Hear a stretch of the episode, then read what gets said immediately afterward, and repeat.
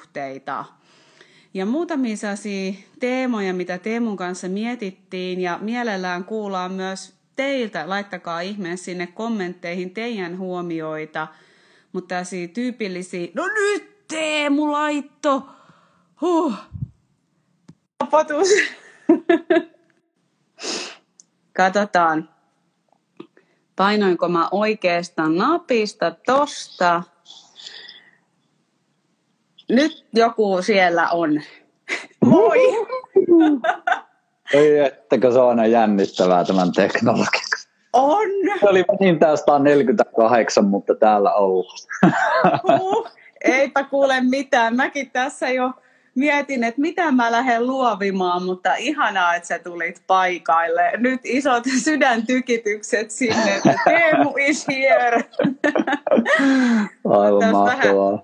Kerkesinkin ihmisille kertoa meidän aiheesta, että puhutaan parisuhteesta ja seksuaalisuudesta, varsinkin nyt poikkeusaikana. Ja mä heti kysyn nyt sulta, että mitä haasteita sä oot ehkä huomannut ehkä sun työn kautta tai omassa elämässä, että mitä tämä poikkeusaika on tuonut meidän ihmissuhteisiin? Se on kyllä mun mielestä tosi tärkeä kysymys ja ehkä ennen kuin menee koko vastaukseen tai pohdintaan siihen, niin mun mielestä on tosi tärkeää nyt linjoilla varmasti paljon sellaisia ihmisiä, jotka ei ole mitään hajua, että mistä kohdasta esimerkiksi itse tuun koko kulmaan, niin mun mielestä se on yksi tärkeimpiä meidän hyvinvoinnin kulmakiviä että minkälaisia ihmissuhteita meillä on, niin ne hyvin paljon määrittää myös sitä, että mikä on meidän terveyden tila. Ja sen takia on, musta on hyvä laittaa se sinne oikeastaan jopa sinne ykköspaikalle, että jos me halutaan, että meillä on hyvä olla, niin silloin meillä on hyvä katsoa myös, että missä kunnossa meidän ihmissuhteet on. Ja itsellä kun tuli siihen kohtaan oivallus, että hei perhana, mä oon niin paljon näitä hyvinvointiasioita jumpannut, mutta kuitenkin toi niin ihmissuhdekenttä on vähän semmoinen, mitä on lykännyt sivuun ja jollain tavalla en ehkä väheksynyt sitä, mutta koska se on niin pelottavaa, se on niin jännittävää, se on niin alastonta, niin se on ehkä semmoinen, mitä ei ole niin helppo hallita, että sä pystyt hallitsemaan se, että mitä sä syöt ja mitä sä juot ja montako minuuttia sä liikut, mutta sitten kun tullaan ihmissuhteisiin, niin se on äärimmäisen, äärimmäisen varmasti meille monelle semmoinen hankala kenttä. Niin ihan alkuun mä haluan nostaa sen arvostusta, varsinkin tässä ajassa, koska nyt monilla meistä varmasti saattaa olla haasteita juurikin tässä elämämme ehkä tärkeimmässä asiassa, eli siinä, että minkälaiset ihmissuhteet meillä on. Niin siitä näkökulmasta, jos me lähdetään tänäänkin katteleen, että se on oikeasti ihan super tärkeää ja toivottavasti jokainen ottaa tämänkin tunteroisen, mitä tässä käydään, niin semmoinen itsensä reflektointiin aikaa, että kurkkaa vähän, että mitä nämä meidän höpinät tässä herättää ja miten ne liittyy ehkä sun elämään ja minkälaisia teemoja sä taas siellä huomaat siellä omassa arjessa.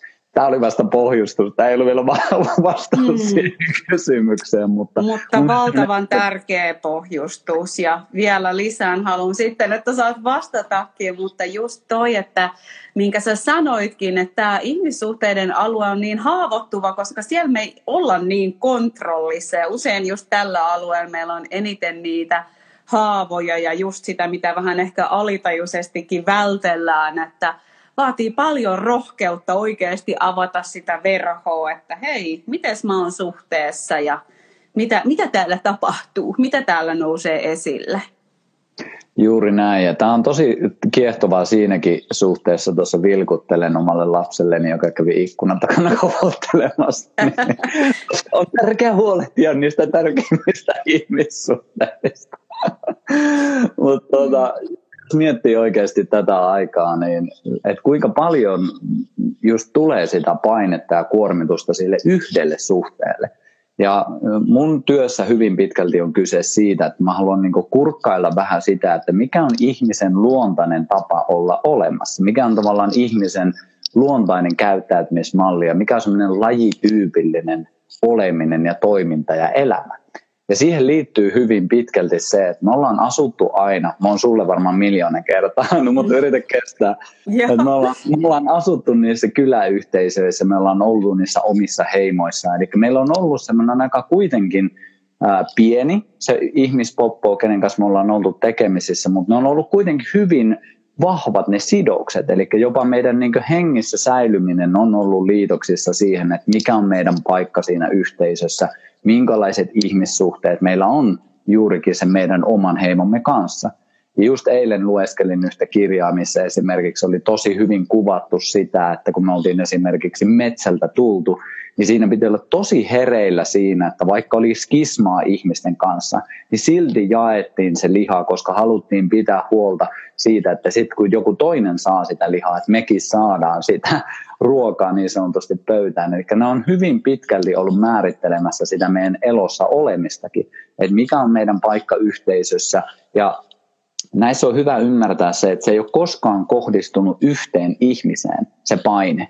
Että se on ollut, niin siinä on ollut kylällinen, mikä on ollut 20, 40, 100, 150 jopa. Että siellä on ollut useampia, useampia ihmisiä, kenen meillä on se hyvin vahva sidos. Ja nyt kun me tullaan tähän aikaan, miksi mä siis pohjustan tämän, on se, että nyt me ollaan siellä kotona.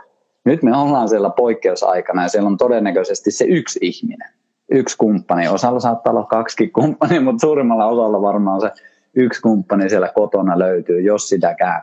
Mutta pointtina se, että se on hyvin, hyvin tiivistettyä.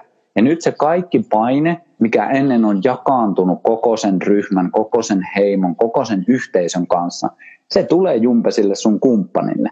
Ja jokainen ymmärtää aika nopeasti sen, että eihän se sun yksi rakas ihminen pysty millään täyttämään kaikkea niitä sun toiveita, niitä tarpeita ja niitä, mihin sä oot todennäköisesti tässäkin elämässä jo tottunut että se on vähän se yhteisö laajempi, siinä on useampia ihmisiä, niin tämä on niin kuin mä uskon, että jokaiselle, joka on varsinkin ehkä pitkässä suhteessa, niin tämä on aika kuormittavaa, koska siinä tulee nyt se valtava paine, keskittymä, joka kohdistuu täysin yhteen ihmiseen. Et sillä pitäisi olla se kumppani, se sun paras ystävä, se sun ihana naurattaja, se sun vakaa ja kallio ja se ihana seksikäs, mitä kaikkea. Et se niin lista on niin loputon.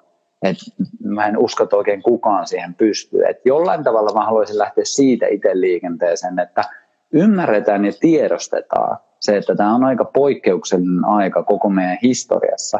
Ja se, että meillä ei nyt kannata ihan kaikkea siitä painetta heittää sille yhdelle ihmiselle, vaan ottaa itse vastuuta, eli vähän piilistellä sitä, että mitä meissä herää. Ja myös jakaa sitä vastuuta, jos ei pysty kasvotusten näkemään niin ihan vaikka soittamalla, ihan mikä tahansa poistaa sitä yhteen ihmiseen kohdistuvaa kuormitusta. Kyllä, mä koen tuon samoin ja mitä itse olen huomannut niin omassa elämässä kuin omassa työssäkin sitten, että tämä aika on sellaista tosi taantumaherkkää. Eli kun me ollaan niin tiiviisti, niin meissä herkemmin nousee niitä taantumia, saatetaan ajautua johonkin alitajuisiin kuvioihin, vaikka nyt jos miettii tällaisia klassisia äitipoika tai isä-tyttö taantumiin, koska ei ole niitä vähän niin kuin referenssipaikkoja, missä me käydään muualla muistamassa, että hei, mä oon ihan kokonainen ää, aikuinen ihminen ja paljon muutakin kuin vaan puoliso.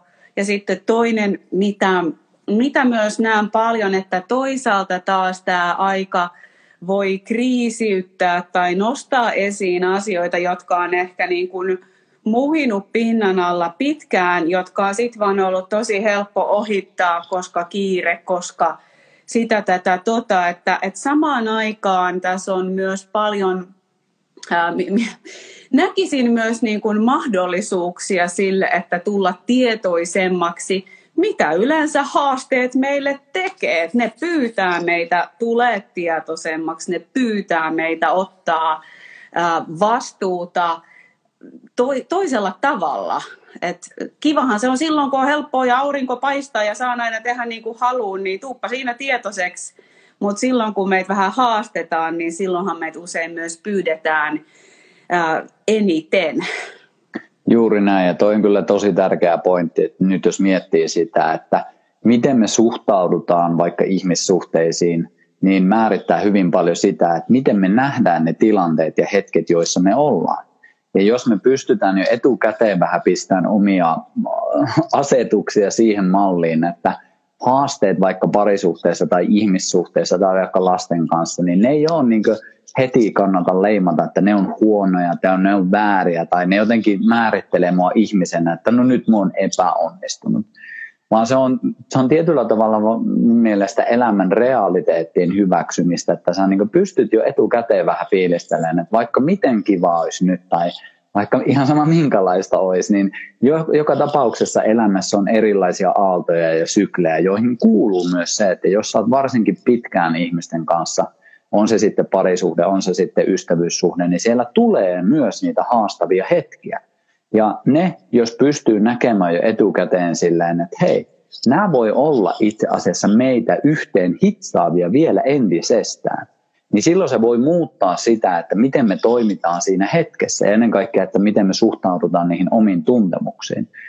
Tämä on mun mielestä tosi tosi oleellista ja nyt kun kaikki ei ole välttämättä tehnyt sitä etukäteen, niin nyt niitä voi tehdä edelleen. Eli nyt jos tuntuu, että tämä aika on, poikkeusaika on haastanut niitä omia ihmissuhteita, niin sitten voi nyt vähän miettiä, että okei, mahtavaa toisaalta, että nämä haasteet on tullut näkyväksi mahtavaa, että mussa olevat varjot tai ehkä jopa traumat on tullut näkyväksi, vaikkakaan ne ei varmasti ole aina mukavia just sillä hetkellä. Eihän kukaan niin oikein tykkää tai halua mennä tieten tahtoon ja aina semmoisiin vaikeisiin negatiivisiin tuntemuksiin tai mitkä me määritellään negatiivisiksi. Mutta jos me pystytään näkemään ne semmoisina sykleinä ja me pystytään näkemään myös sillä tavalla, että nämä on osa minua, mutta näiden osien ei tarvi määritellä sitä, että mitä mä teen ihmisenä, miten mä käyttäydyn mun ihmissuhteissa. Niin se voi antaa jo semmoista uudenlaista perspektiiviä siihen, että miten me lähdetään sitten tästä etenemään.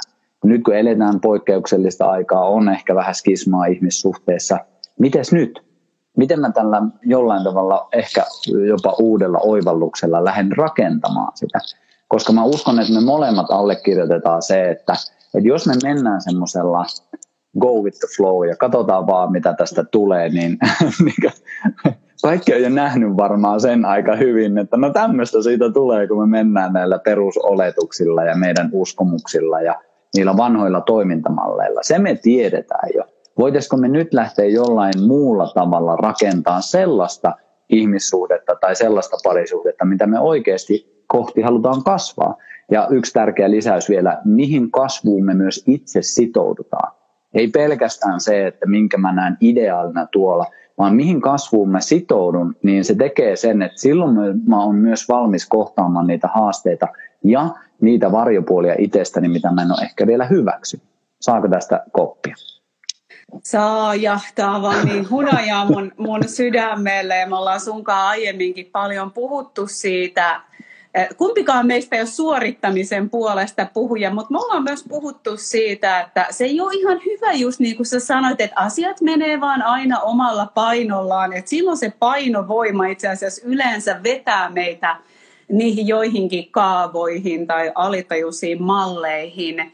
Ja just tämä aika, jos mikä voi olla tosi iso kutsu siihen, että mitä se kasvu ihan oikeasti – mulle on tai mun suhteessa on. Ja niin kuin tietty hyväksyntä sille, että se kysyy välillä tai aika useinkin tiettyä kitkan sietoa tai jonkun epämukavan sietämistä itsessä, tarkoittaa vaikka sitä, että ei se ole aina mitenkään kauhean helppoa olla rehellinen omista tarpeista tai tunteista, koska meillä on niin paljon niitä uskomuksia vaikka siinä välissä, että – mitä saa suhteessa tarvita, mitä saa pyytää, mikä on ok, mikä ei. Ja mä luulen, että yksi niin kuin avainsana siihen kasvuun tässä ajassa on just se emotionaalinen rehellisyys, josta päästään siihen, että meidänhän pitää aloittaa itsestä ennen kuin me voidaan olla sitä toiselle.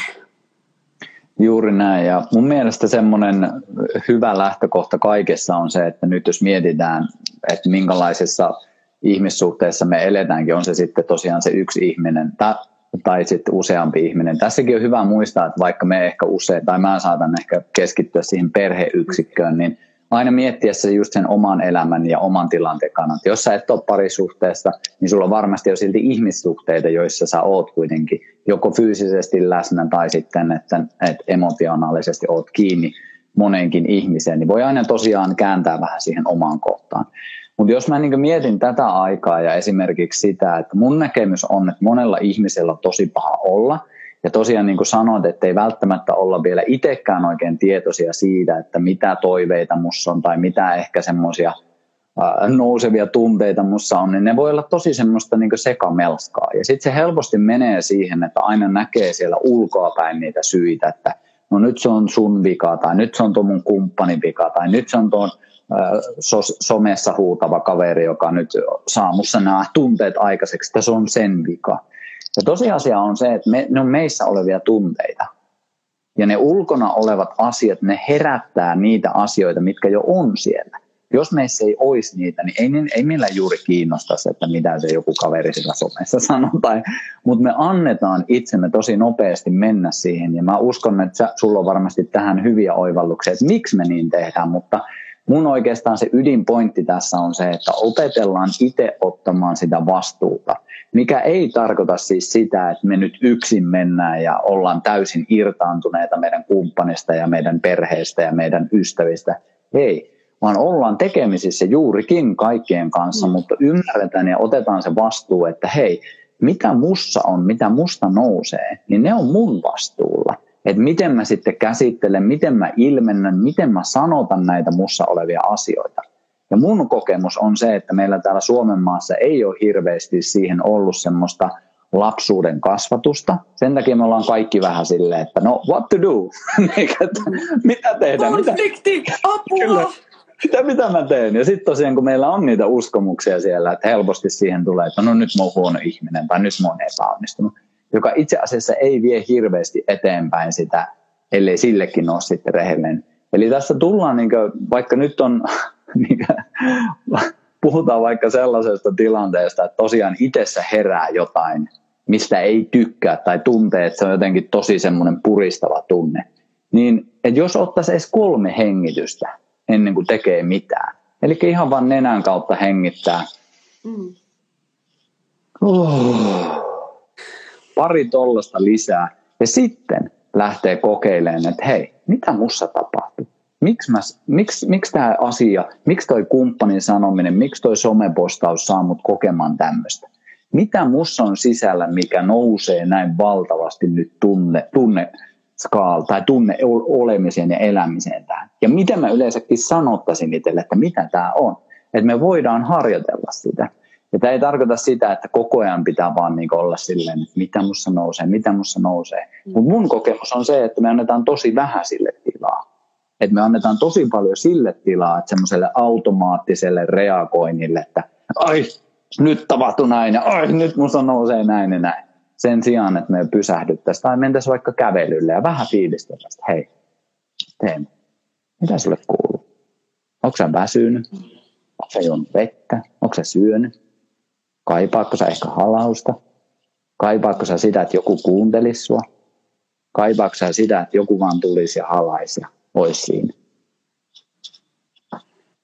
Ihan niin kuin perusasioiden äärelle ja jos miettii niitä niin kuin ihmisen perustarpeita, niin niistä on toki niin kuin useampaa eri teoriaa, mitä viitekehystä kautta katsoa, mutta lopulta ne ihmisen perustarpeet, niin ne on aika simppeleitä. Ja mun mielestä on aina semmoinen hyvä käännekohta katsoa, että jos meissä hirveästi herää niitä triggereitä tai mitä ilmiöitä ikinä meissä nyt nouseekaan, että että hei, että mitä, mikä tarve tässä ehkä on taustalla, mitä mä en niin kuin kuule tai huomaa tai mitä mä mahdollisesti ohitan.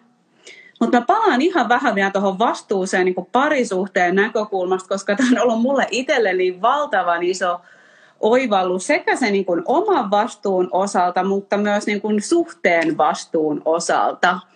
Ja musta on niin kuin mahtava oivallus ollut se, että suhteessa, kun on kaksi ihmistä, niin se suhde ei ole vaikka Pentti ja Maija yhdessä, mä Pentti, että tässä tämä suhde Pentti nyt on, vaan suhde on itse asiassa jotain, joka tulee Maijan ja Pentin välille. Että se on oma organismi, se on oma yksikkö. Ja kumpikin näistä on vastuussa totta kai ennen kaikkea niin kuin omasta hyvinvoinnistaan ja omasta, että miten mä oon kontaktis itteeni, mutta on myös vastuussa siitä, että että mitä mä tuon tähän suhteeseen ja joskus myös siitä, että mitä mä en, en tuo siihen. Mi, mihin mä niin kuin sitoudun pitääkseni tästä huolta, mitä mä sitoudun vaikka sulkeen myös pois. Ja mun mielestä tässä on jo aika paljon sellaista pohdittavaa, niin että miten tämä oikeastaan mun kohdalla menee. Et silloin mä oon niin kuin vastuus kommunikoimaan, että jos tässä suhteessa tapahtuu jotain, joka vaikka loukkaa, tai jos mä kaipaisin siellä jotain, tai jos mä kaipaan lisää tilaa, että me ei voida niin kuin jäädä odottaa, että kyllä ton toisen pitäisi tietää ja, ja tajuta tämä homma. Ja tämä joskus voi olla aika triggeröivää just niiden meidän opittujen mallien takia, että, että jos mä tuon tällaisia asioita esiin, niin loukkaakse tai minkälainen riita siitä syntyy. Ja tähän mä haluaisin niin kannustaa kaikki, että mä uskon, että me kaikki hyödyttäisiin ihan sikana, jos me harjoiteltaisiin vähän enempi kuuntelee ja kysyy lisää. Sen sijaan, että me aina vastataan omasta reaktiosta käsin, vaan okei, nyt osu vähän jossain, mutta mä haluan kuulla lisää. Mä haluan niin kuin ymmärtää. Kerro mulle, miten mä voisin ymmärtää sua paremmin ja miten mä voisin ymmärtää mua paremmin, niin sit alkaa usein kiinnostavia asioita tapahtuu, kun meillä on siihen se tila, että me oikeasti halutaan ymmärtää toisiamme ja itseämme. Kyllä, ja nyt jos palaan siihen sun ihan ensimmäiseen kysymykseen, mitä heitit tuolla, että, että mitä haasteita varsinkin tässä ajassa niin tämä poikkeusaika tuo ihmissuhteille, parisuhteille, niin toi on mun mielestä tosi tärkeä, mitä sä toit tuossa yhdellä sanalla, eli tila. Ja nyt semmoinen oma tila on aika vähäistä, varsinkin jos me tehdään sieltä kotoa käsin töitä ja ollaan jatkuvasti ehkä sitten jonkun ihmisen kanssa. Toki ei kaikki osa ihmisistä hän menee edelleen, mutta usko, uskoisin, että se on lisääntynyt se määrä, kuin moni on tällä hetkellä kotona ja kasvotusten sitten jatkuvasti saman tai samojen ihmisten kanssa. Ja sen takia ainakin itselle oma haaste on ehdottomasti ollut se, että mä oon tottunut siihen, että mulla on oma aika, mulla on oma tila, missä mä pääsen sitten tekemään asioita, jotka sitten niin tuottaa mulle – mielihyvää, tasoittaa vähän mun hermostoa ja pääsee yleensäkin vähän semmoiseen niin selvempään tilaan, että mä näen vähän enemmän sitä kokonaisuutta, että, että mitä mun elämälle kuuluu, mitä mulle kuuluu, mitä sille teemulle kuuluu. Ja nyt jos sitä omaa aikaa ei ole, niin se muuttaa aika nopeasti sitä, että sitten mä alan uskoon helpommin ja helpommin niihin omiin tarinoihin, että mitä mun mieli tuottaa. Eli sitten kun on, mullakin on kaksi lasta ja vaimon kanssa asutaan, niin siinä on tosi semmoista tiivistä olemista ja helposti sitten tuntuu, että ei jumpe, että mä en edes kuule omia ajatuksia. Mä en edes tiedä oikein nyt, että mitä tässä tapahtuu. Et niinkin yksinkertainen asia, mistä mä aina puhun, on se teema mikä tahansa, että mene sinne mettään kävely. Oikeasti. Nyt jos koskaan se on ihan super tärkeää. Ja mä vielä kannustan siihen, että jätä pois edes joinain kertona. Ei aina, mutta siis silloin tällöin, että suljen ne laitteet, jätä ne jopa kotia ja mene vaan sinne mettään. Käy vähän käveleen. Elä koko ajan anna ärsykkeitä siihen sun mielelle, koska tämä on yksi semmoinen, mikä mua on tosi paljon puhututtanut. Mä kirjoitin itse asiassa omiin somekanaviinkin tässä pari päivää sitten siitä, että miten laitteet muokkaa meidän käyttäytymistä tällä hetkellä tosi paljon – ja nyt jos mietitään sitä, että me ollaan enemmän ja enemmän kotona, että siellä saattaa olla, että on oikeasti parisuhteessakin olevia ihmisiä, jotka on täysin erilaisissa maailmoissaan. Ollaan koneen tai ollaan älypuhelimen välityksellä, missä on rajatun pääsy periaatteessa kaikkeen mahdollisen, mitä on ikinä keksitty. Ja totta kai se on aika houkuttelevaa sitten lähteä kurkkailemaan, että no mitä siellä sitten oikeasti on. Mutta sitten mitä se helposti tekee, on se tekee just sitä erillisyyttä, eikä oikein enää saada yhteyttä toisen ihmiseen. Ja sitten jos on vielä tämmöinen lähtötilanne, että on vähän silleen liian tiiviisti siinä eikä kuule enää omiakaan ja sitten sen kaiken fokuksen, sen huomion pistää vielä sinne laitteeseen, niin siinä on niin paljon sille omalle mielelle, omalle hermostolle käsiteltävää, että se ei enää niin oikeasti kuule siellä, että mitä sä oot oikeasti mieltä. Niin sen takia niinkin yksinkertainen ratkaisu, joka mulle toimii ihan joka ikinen kerta. Sulje laite, mettää yksin kävelyllä. Se voi olla pitkä kävely, se voi olla lyhyt kävely. Mä yleensä otan siihen vähän liikettä ja hengittelyä mukaan, mutta aina kun mä tuun sieltä, niin mä oon silleen, että ei vitsi, onpa muuten hyvä elämä. Miten, miten mä olinkin taas hetkellisesti niihin omiin tarinoihin uppoutunut niin täysin. Ja sitten mä huomaan, että mä oon ollut koko ajan tuossa samassa tilassa, koko ajan jonkun kuormituksen alaisena, on se sitten, että ihmisten puheiden, ihmisten vaatimusten, työni tai älylaitteiden tai kirjoittamisen tai videoiden tekemisen, mikä tahansa. Mutta silleen, että se on kaikki, niin kuin, että mun keskittyminen on tuonne ulospäin. Ja sen takia nyt jos koskaan, että jos me halutaan itse voida hyvin ja sitä kautta tulla ennen kaikkea meidän ihmissuhteisiin omana ittenämme, niin meillä täytyy ottaa se oma tila, oma rauhoittuminen, oma selkeys. Tulee se sitten meditaatiosta, tulee se sitten kävelyhetkistä, tulee se sitten mistä tahansa se itse kullekin tulee. Mutta mulle se on selkeää, että laitteet kiinni ja mettää, niin sieltä palaa aina toinen mies sitten. Mä tartun tähän siten vähän vielä noiden niin kuin parisuhteiden näkökulmasta, että jos me mietitään äh, vähän, että, että parisuhteessa nyt tosi typistetysti kaksi tosi tärkeää asiaa, sekä niin kuin turva, turvallinen tila ja sitten toisaalta se intohimo ja seksuaalisuus. On siis toki muitakin asioita, mutta nyt mä nostan nämä kaksi tässä esiin. Eli turvallinen tila, niin se, se on niin kuin läheisyyttä. Se on sitä, että me myös vietetään aikaa yhdessä ja jaetaan ja avataan ja ollaan emotionaalisesti rehellisiä. Se niin kuin luo turvaa. Ja jos me halutaan, että se suhde on muutakin kuin ystävyyttä, niin siellä on se intohimon puoli, ja tämä intohimon puoli nyt erityisesti kysyy sitä tervettä erillisyyttä, että me ollaan välillä vaan itsemme kanssa, niin jotenkin se, että sillä on niin moninaiset vaikutukset sillä oman tilan ottamisella ja vielä taas sit havainto, kun kiintymyssuhteet mua syvästi kiinnostaa, niin on huomattu, että se turvallinen kiintymys usein parhaimmillaan lisää sitä tervettä erillisyyttä. No nyt tämä aika ehkä haastaa sitä, että sitä ei tule niin luonnosta, harrastukset on kiinni ja miesten viikonloput on peruttu ja mitä kaikkea. Kesäkuussa on, hyvä.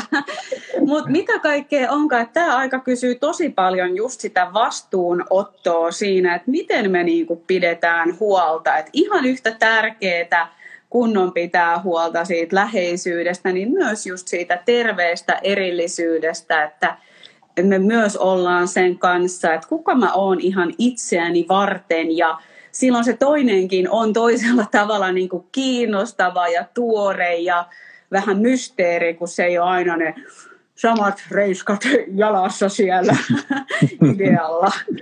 Kyllä.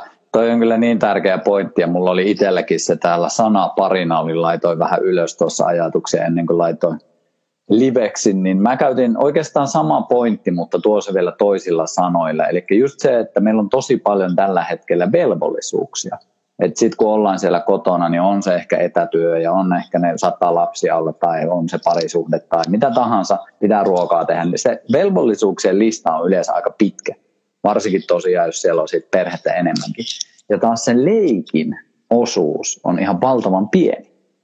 Et nyt me ollaan siinä niin velvollisuuksien vuoressa, jossa me jokainen vähän uida enemmän ja vähemmän, mutta se leikin aika on todella pieni. Ja nyt jos miettii sitä, että, että jos me katsotaan lapsiakin, että miten aina ne löytää siihen leikkiin sitä energiaa. Ja joka ikinen kerta, että ei niillä tarvitse niin kannustaa siihen, että hei lapsi, leikin nyt vähän enemmän, vaan ne on, niin kuin, jos ne saa itse määrittää sitä, niin kyllähän ne niin leikkii lähes poikkeuksetta.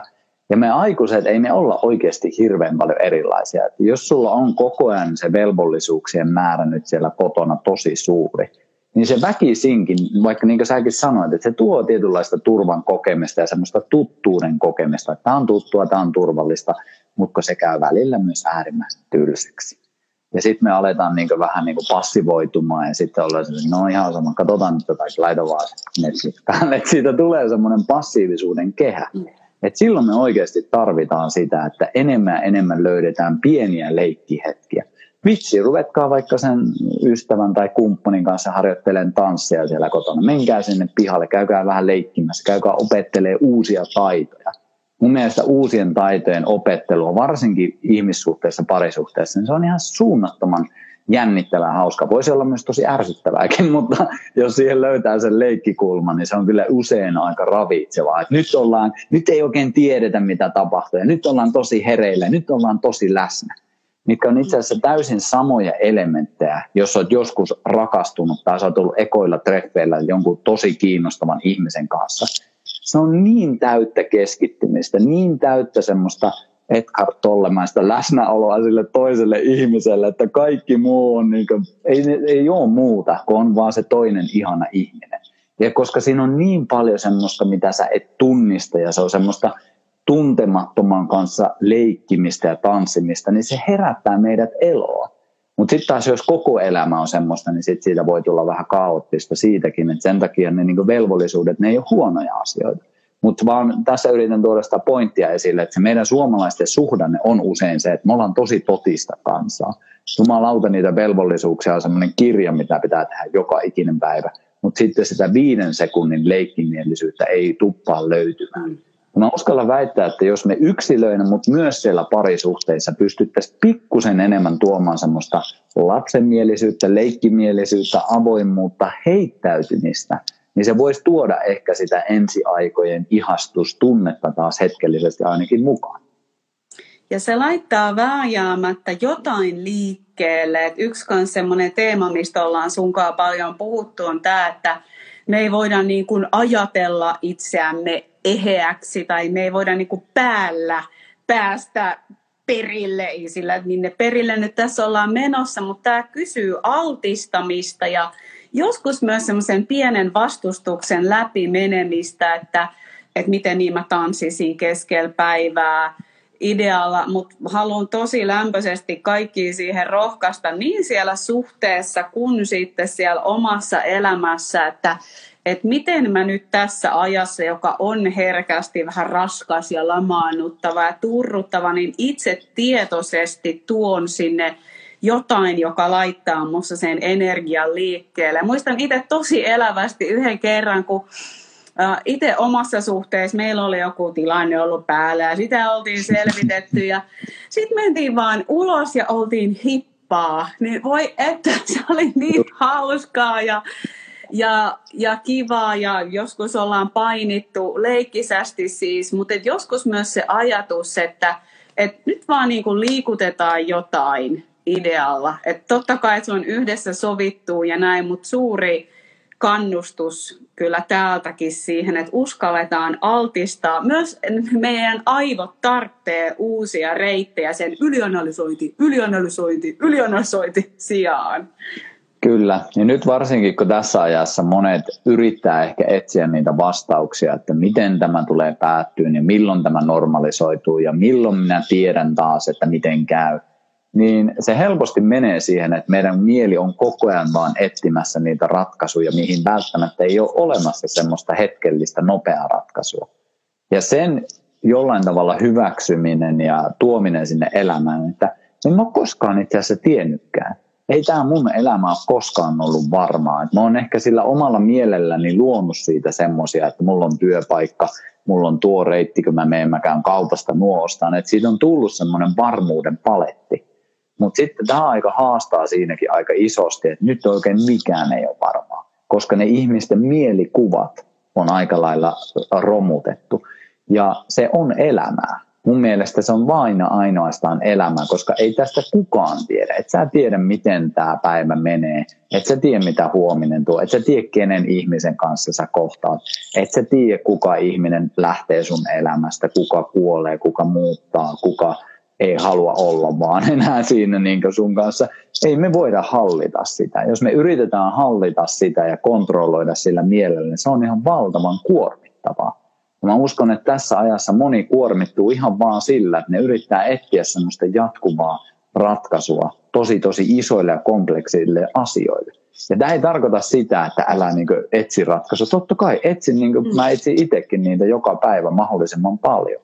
Mutta mä en tee sitä koko aikaa, koska se on ihan äärimmäisen kuormittavaa myös. Jos mun mielellä on koko ajan joku kysymys, niin se ei tiedä vastausta, niin sitten se koko ajan yrittää ratkaista sitä. Niin kuin sanoin, se voi olla se ratkaisu niin iso, että sitä ei pysty tänä päivänä vielä ratkaisemaan.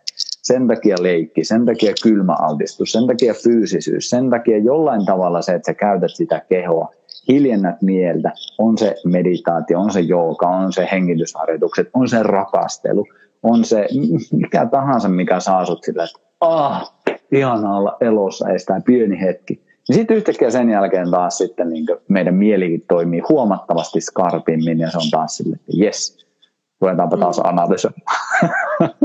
Ruvetaanpa taas analysoimaan. Niinpä.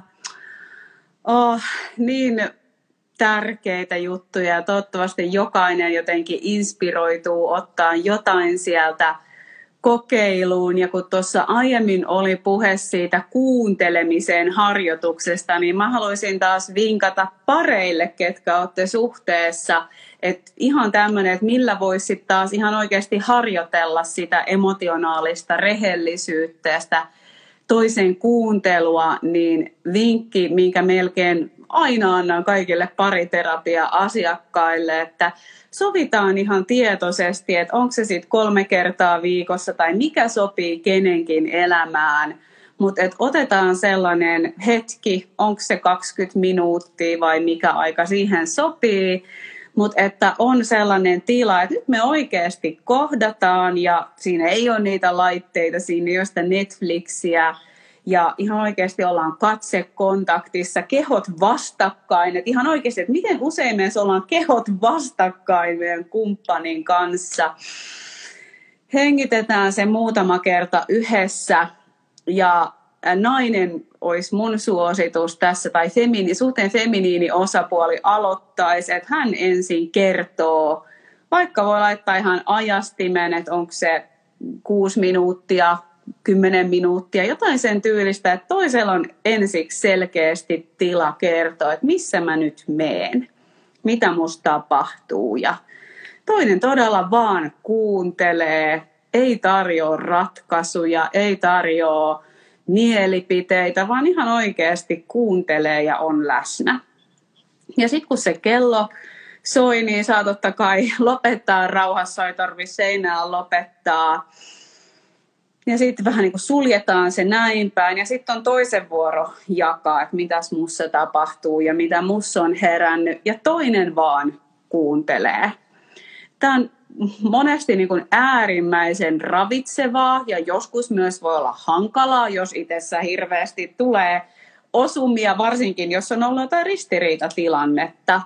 Mutta tämäkin kuuntelu on myös niin kuin lihas ja taito – joka kehittyy harjoittelemalla. Ja tätä taitoa mä väitän, että me kaikki tarvitaan parisuhteissa ihan oikeasti, koska meissä niin nopeasti tulee ne tulkinnat, että mitä toi tarkoitti ja tämä tarkoittaa sitä ja tämä osuu mun tähän haavaan. Ja sitten me ollaan jo reaktioissa sen sijaan, että me pystyttäisiin vaikka oikeasti kysyä lisää tai kertoa, että hei, että nyt mä huomaan, että mä teen tästä tällaisen tulkinnan, että onkohan mä oikeassa. Mä huomaan, että mitä enempi mä oon opetellut kertoa mun tulkintoja ja kysyä, että, että onko mä oikeassa, onko mä väärässä, niin mä huomaan, että mä oon hyvin usein väärässä. Ja mä oon niin niissä hyvin mielelläni väärässä. Mutta tällainen harjoitusehdotus myös sinne pareille. Ja toi on oikeasti niin uskomattoman tärkeää ja vaikka se ehkä nyt kuulijoille saattaa kuulostaa siltä, että no toi on niin yksinkertaista ja niin toi on niin äh, helppo juttu, mutta tosiasiassa mun ainakin kokemus on se, että on se sitten, että tekee miesten kanssa hommia tai kenen kanssa, ihmisten kanssa yleensäkin, niin perusasiat on uskomattoman toimivia asioita. Ja se haaste on just siinä, että me nähdään siinä se arvo, että me oikeasti kokeiltaisiin, että me testattaisiin. Ja nyt niin asiat, mitä mekin ollaan puhuttu, varsinkin nämä niin action stepit, että mitä tehdä, että hei, mene mettään, käy hengittämään, tee vaikka se viiden minuutin keskusteluharjoitus parin kanssa, ne on ihan tosi helppo tehdä. Ja siinä tulee just se haaste, että ne on tosi helppo jättää tekemättä. Ja sitten me mennään siihen, että me ei oteta sitä viittä minuuttia, me ei oteta sitä kymmentä minuuttia, joka voisi muuttaa jo todella paljon. Ja nyt jos miettii tuota kommunikaatiota, puhumista vaikka ihmissuhteissakin, niin tämmöinen aika, mikä ehkä saattaa joitakin ihmisiä kuormittaa, niin sitten se kuormitus menee tosiaan helposti siihen yhteen ihmiseen. Ja silloin siinä tulee, voi tulla semmoinen dynamiikka siinä puhumisessa tai kommunikaatiossa, että sitten ei enää niin uskalleta välttämättä tuoda sitä omaa näkökulmaa esille tai sitä omaa tunnetta esille, koska pelkää, että kun se toinen on niin kuormittunut, että se tästäkin räjähtää. Sitten kun me luodaan edes tuommoinen pieni hetki, missä sä oot täysin turvassa, voit jakaa sen, että toinen ei puhu, toinen ei reagoi, vaan se antaa sulle sen läsnä olevan tilan, niin se voi jo mahdollistaa sen, että sit uskaltaakin tuoda sen sua painavan tuntemuksen, joka sit voi vapauttaa sussa energiaa, se voi vapauttaa siinä ihmissuhteessa tosi paljon energiaa. Ja niin kuin mä oikeasti kannustan siihen, että otetaan niitä pieniä asioita, otetaan niitä yksinkertaisia juttuja käyttöön. Ja niistä tulee ihan valtavan isot erot sitten sinne meidän arkeen. Että, oikeastaan se tärkein kysymys mulle on se, että kuinka paljon arvoa me nähdään niissä pienissä perusasioissa, niin sen verran me tullaan niitä myös tekemään ja käyttämään. Niin se on semmoinen kannustus, että vitsi, ne perusasiat on vaan ne kopimmat jutut loppupeleissä. On, ja sitten sitä voi katsoa myös sitä kautta, että, että no mikä hintalappu sillä on, jos mä en tee tätä. Ja tämä on myös palaute, mitä mä saan pareilta ja myös tiedän itse, että, että jos se kohtaamisharjoitus jää silleen oikeasti, niin kun, että ei ole viikkoon tehty tai ei ole kahteen tai kuukauteen, niin kyllä sen vaikutuksen oikeasti huomaa. Ja tämä on niin kuin mulle paras motivaattori nykyisin, kun tietää kokemuksesta sen, että sillä on hintalappu. Niin kuin silloin hintalappu, jos mä en mene metsään tai tee niitä asioita, jotka on oman hyvinvoinnin puolella, mutta joskus myös niin kuin niiden katsominen, että mikä se sitten se seuraus on, jos me just näistä perusasioista tingitään. Ja mun mielestä tämä kysyy just sitä sitoutumista, mistä aiemmin puhuit. Et sitoutuminenhan on tosi tiivistetysti sitä, että vaikka mua ei aina huvittaisi, niin mä, mä niin pitkällä aikavälillä – mun puolella ja tämän suhteen puolella, että en ole niin impulssieni vietävissä, no nyt ei huvita, nyt huvittaa, vaan että ei aina huvita, laitetaanpa silti ne kuravaatteet ja lähdetään ulos. Juuri näin. Ja mulla tuli oikeastaan kolme kysymystä, mitä mä haluaisin nyt kysyä, varsinkin meidän kuulijoilta. Ja ei tarvitse siis vastata välttämättä tuonne linjoille, saa toki vastata sinnekin, mutta – varsinkin jos on, on se sitten parisuhde tai on jonkinlainen läheinen ihmissuhde, niin kolme kysymystä. Ihan ensimmäiseksi, että arvostatko sitä? Kuinka paljon sä arvostat sitä sun tällä hetkellä läheisintä ihmissuhdetta? Toinen kysymys, miten sä toimit tällä hetkellä siinä ihmissuhteessa? Ennen kaikkea siitä omasta näkövinkkelistä. Ei nyt mietitä sen toisen vikoja tai toisen toimintamalleja, vaan ennen kaikkea se, että minkälaista energiaa, minkälaisia toimia sä itse tuot siihen. Onko ne semmoisia, mitkä eheyttää sitä, vai onko ne semmoisia, mitkä erkaannuttaa teitä ihmisinä? Ja sitten kolmas, mitä mä vielä heitän siihen, että minkälainen visio sulla on? Minkälainen näkymä sulla on siitä, että mitä kohti sä haluat sen sun tärkeän ihmissuhteen menevän? Ja sitten voi taas palata, sit, kun sitä visiota on vähän laittanut, niin vähän siihen kakkosen miten sä toimit tällä hetkellä. Ja sitten palata sinne ykköseen, että kuinka paljon sä arvostat sitä. Et mun mielestä niin noilla kolmella kysymyksellä saa jo aika nopeasti selkeyttä siihen, että miten itse tällä hetkellä toimii ja minkälaisista ennen kaikkea uskomusperistä. Että onko tämä mulle tärkeää vai pienkö mä tätä vähän sille itsestään selvä. Hmm.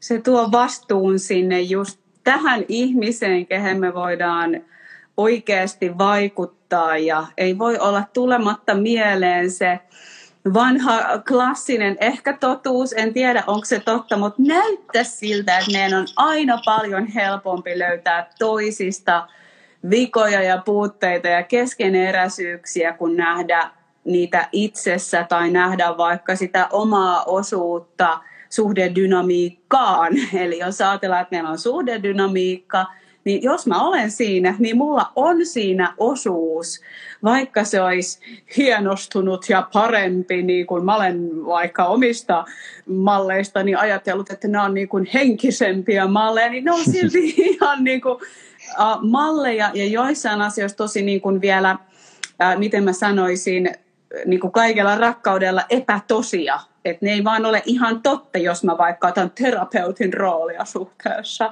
Et en, mä en ole silloin niin kuin totta. Ja ainahan kun me näitä rooleja otetaan, niin siellä on taustalla joku pyrkimys. Että se on mm. myös se armollisuuden kohta itselle ymmärtää, että mä pyrin tällä vaikka välttää konfliktia tai mä pyrin välttää tai saavuttaa jotain, mutta et uskallus niin kun, äh, katsoa sitä, että mikä on se mun osuus tässä dynamiikassa ja mikä tämän niin kun vastapari herkästi on, koska se näyttäisi kyllä menevän silleen, että me kutsutaan herkästi vastaparia. Jos toinen on ylivastuullinen, niin se vähän niin kuin kutsuu toista herkästi alivastuullisuuteen, jos me ei tiedosteta ajatuksella.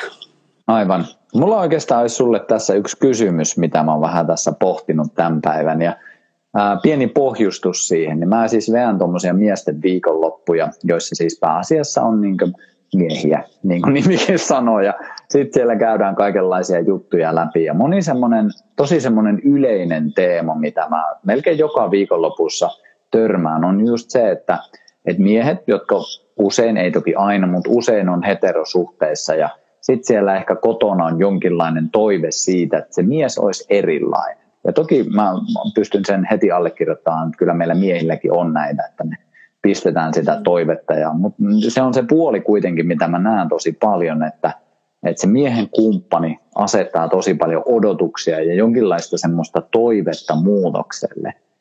Ihan, ihan silleen vapaasti, mä uskon, että sä oot varmasti jossain, jossain määrin tämmöisen ilmiön huomannut ja havainnut, niin oikeastaan kaksi kysymystä, että, että mistä se nousee, mistä se johtuu sun mielestä, ja sitten ehkä se niin vielä semmoinen laajempi kysymys, että, että mitä meillä sitten pitäisi olla. Koska mä en ole ihan varma enää siitäkään, niin jos herätä, mä ymmärrän, että tämä voi olla myös semmoinen vähän jännittävä ja triggeröiväkin aihe, mm. mutta kuitenkin ihan todellinen ilmiö, mihin mä aika mm. usein törmään tosi tärkeä ja siis kiitos, että sä otat tämän esille. Mä toivon, että mä pystyn vastaamaan tähän ja kuulen sitten mielellään sultakin vielä lisää ajatuksia. Ja toivon, että siis pystyn vastaamaan mahdollisimman jotenkin kaikkia kunnioittain, mutta myös mahdollisesti haastaen ravistelee jotain omia käsityksiä. Ja tämä ilmiöhän on siis ihan täysin tuttu itsellenikin, eli en huutele jostain tornissa, että voi voi.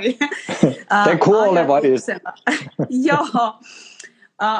ensimmäisenä tulee niin kuin mieleen se, että jos miettii nyt ihan tästä naisnäkökulmasta, niin nainen usein kaipaa muutosta silloin, kun on itsellä turvaton olo. Eli feminiinisysteemi on tosi taipuvainen alitajuisesti uskoo, että mun turva on tuossa maskuliinissa.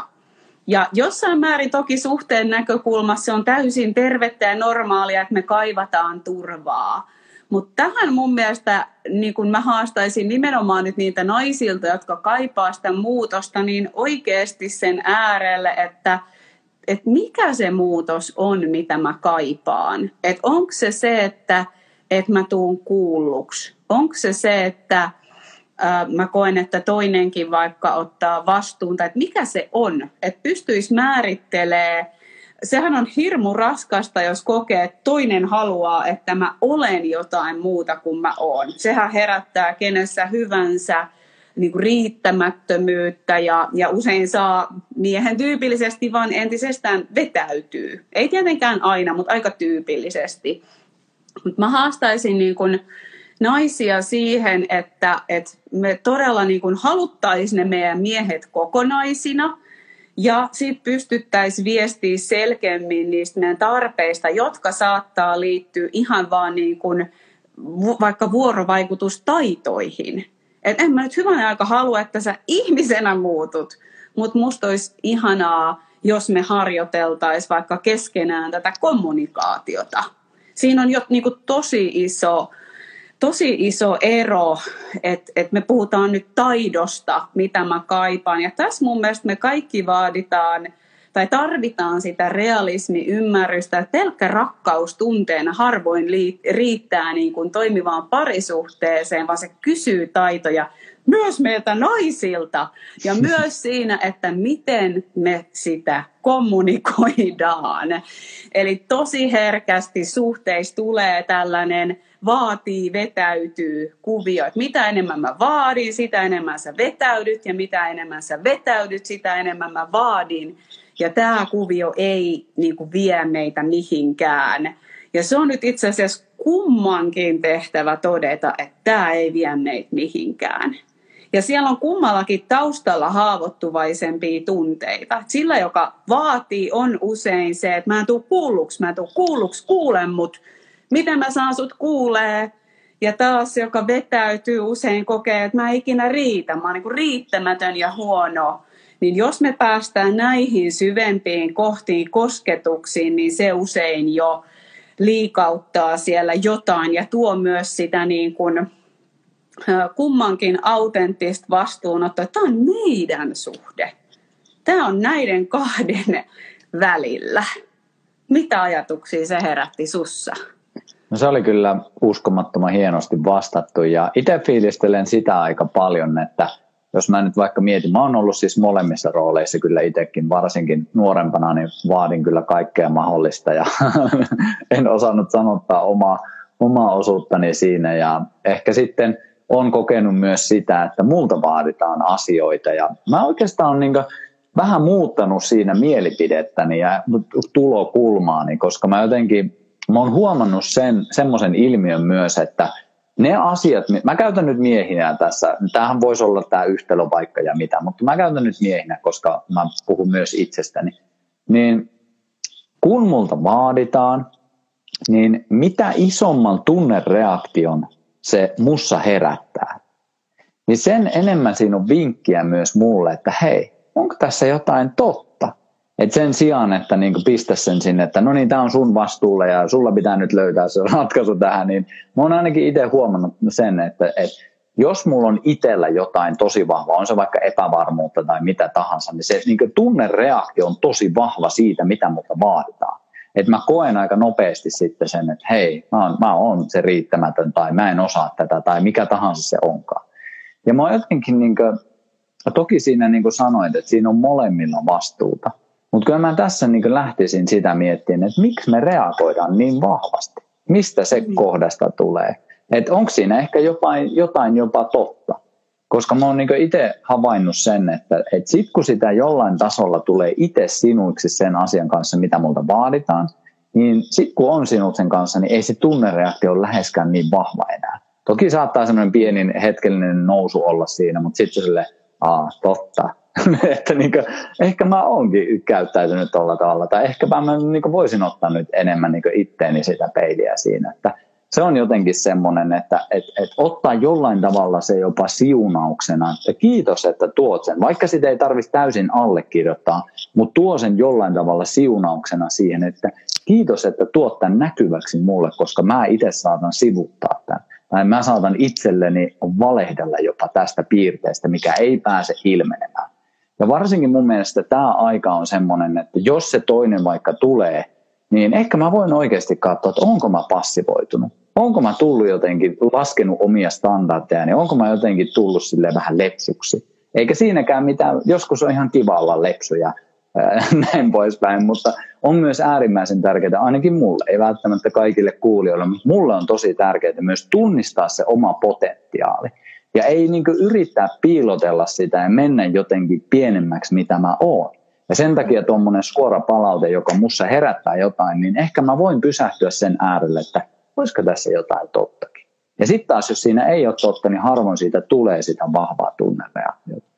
Eli summa summarum, jos saat kritiikkiä, ehkä sitä voi miettiä myös lahjana, että siinä on joku totuuden siemen. Ei välttämättä tarvitse kaikkea allekirjoittaa, mitä tulee niin syytöksenä tai vaatimuksena, mutta voi vähän tarkastella sitä, että onko tässä jotain totta.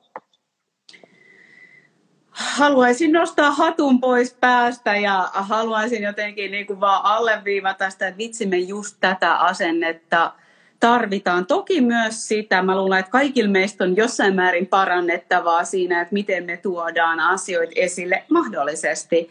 Mutta myös jotenkin suhteessa se, että me haluttaisiin olla niin rehellisiä itselle, että, että kiitos, että sä sanot mulle, kiitos, että sä osoitat mulle toivottavasti suhteellisen lempeästi silloin, kun mä oon sokea, että mä haluan kasvaa. Mä en halua niin kuin sluibailla tässä menemään, että just toi lahjan näkökulma, että se, se vahvistaa kyllä todella meidän ego, jos me suostutaan ottaa se tarkasteluun, että hei, että, että toisessa herää tällaisia asioita, kun hän on suhteessa minun kanssa.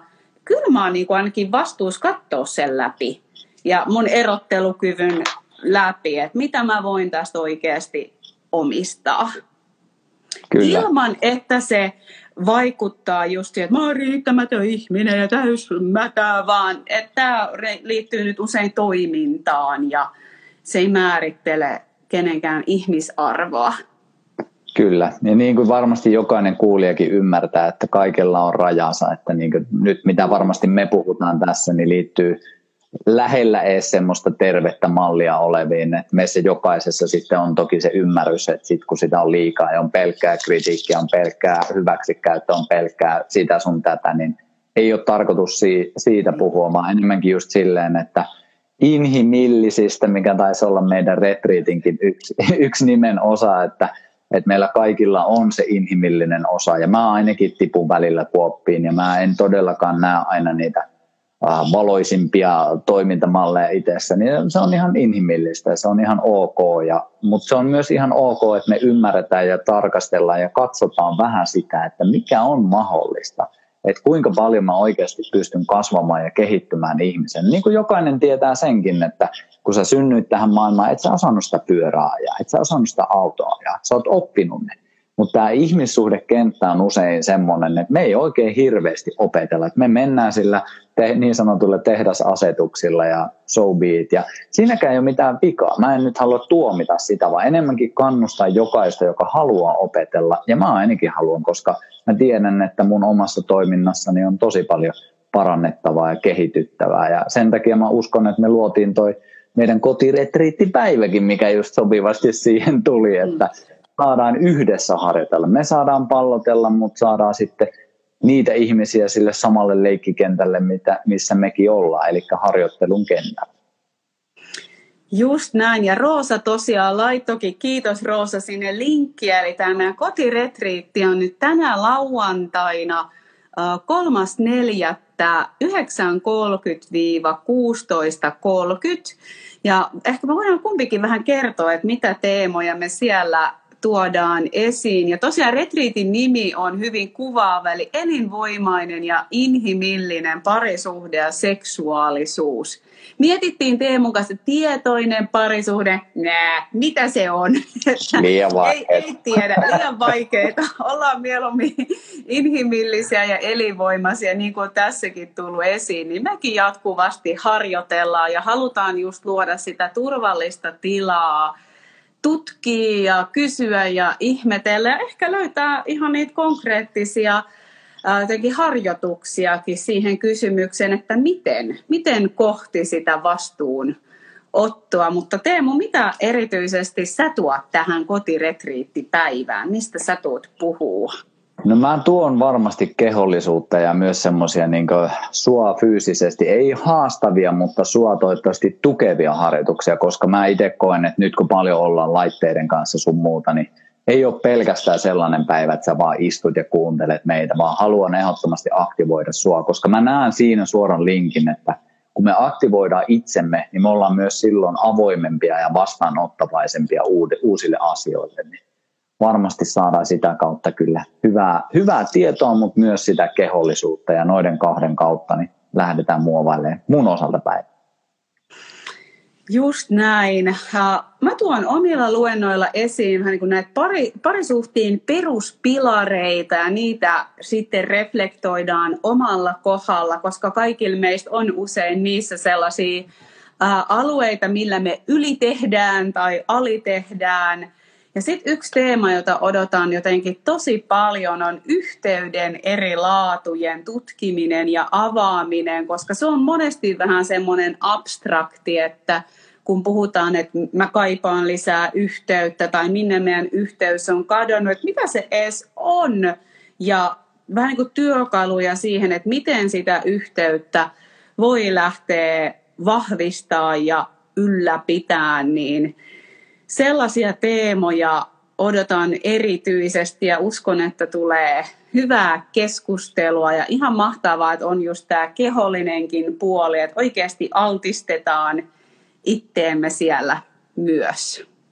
Kyllä, ei muuta kuin tervetuloa mukaan ja kiitos Eevi tästä keskustelusta. Täytyy sanoa, että aina on kyllä antoisaa ja tuntuu, että itsekin pääsee aina, niin kuin on monta kertaa sanonut ja edelleen tarkoitan sitä, että pääsee avartamaan myös omaa mieltänsä, niin tämä on kyllä tosi antoisaa, että pääsee pallottelemaan. Niin kiitos myös kuulijoille, että jaksoitte olla siellä ja toivottavasti heräsi ennen kaikkea jotain semmoisia selkeyttäviä ajatuksia, että mitä sinne omaan arkeensa voi näin poikkeusaikana myös viedä. Suuri kiitos Teemu ja kuulijat. Oli jälleen kerran niin, niin inspiroivaa keskustella aina tässä oppii lisää ja mikä mulla aina käy meidän keskustelujen jälkeen, niin mä inspiroidun ennen kaikkea tekemään. Eli just siihen, että tänään nyt jotain hippaa tai jotain vastaavaa pitää vielä ottaa. Ja hei, mä muistan nyt vielä vinkata sen, että näin, että hidasta elämään sivulla on kortit kaikki tarjouksessa miinus 30 pinnaa, niin mun ja Teemun kortteja löytyy kummankin sieltä. Teemulla on seksuaalisen nautinnon kortit ja multa löytyy ole itsellesi armollinen ja ymmärrä ää, tunteitasi kortit, niin jos kortit kutsuu, niin käykää vielä niitäkin katsomassa. Mahtia. Mut lämmin kiitos, voikaa hyvin, ihanaa kevättä. Kaikkea hyvää, moikka.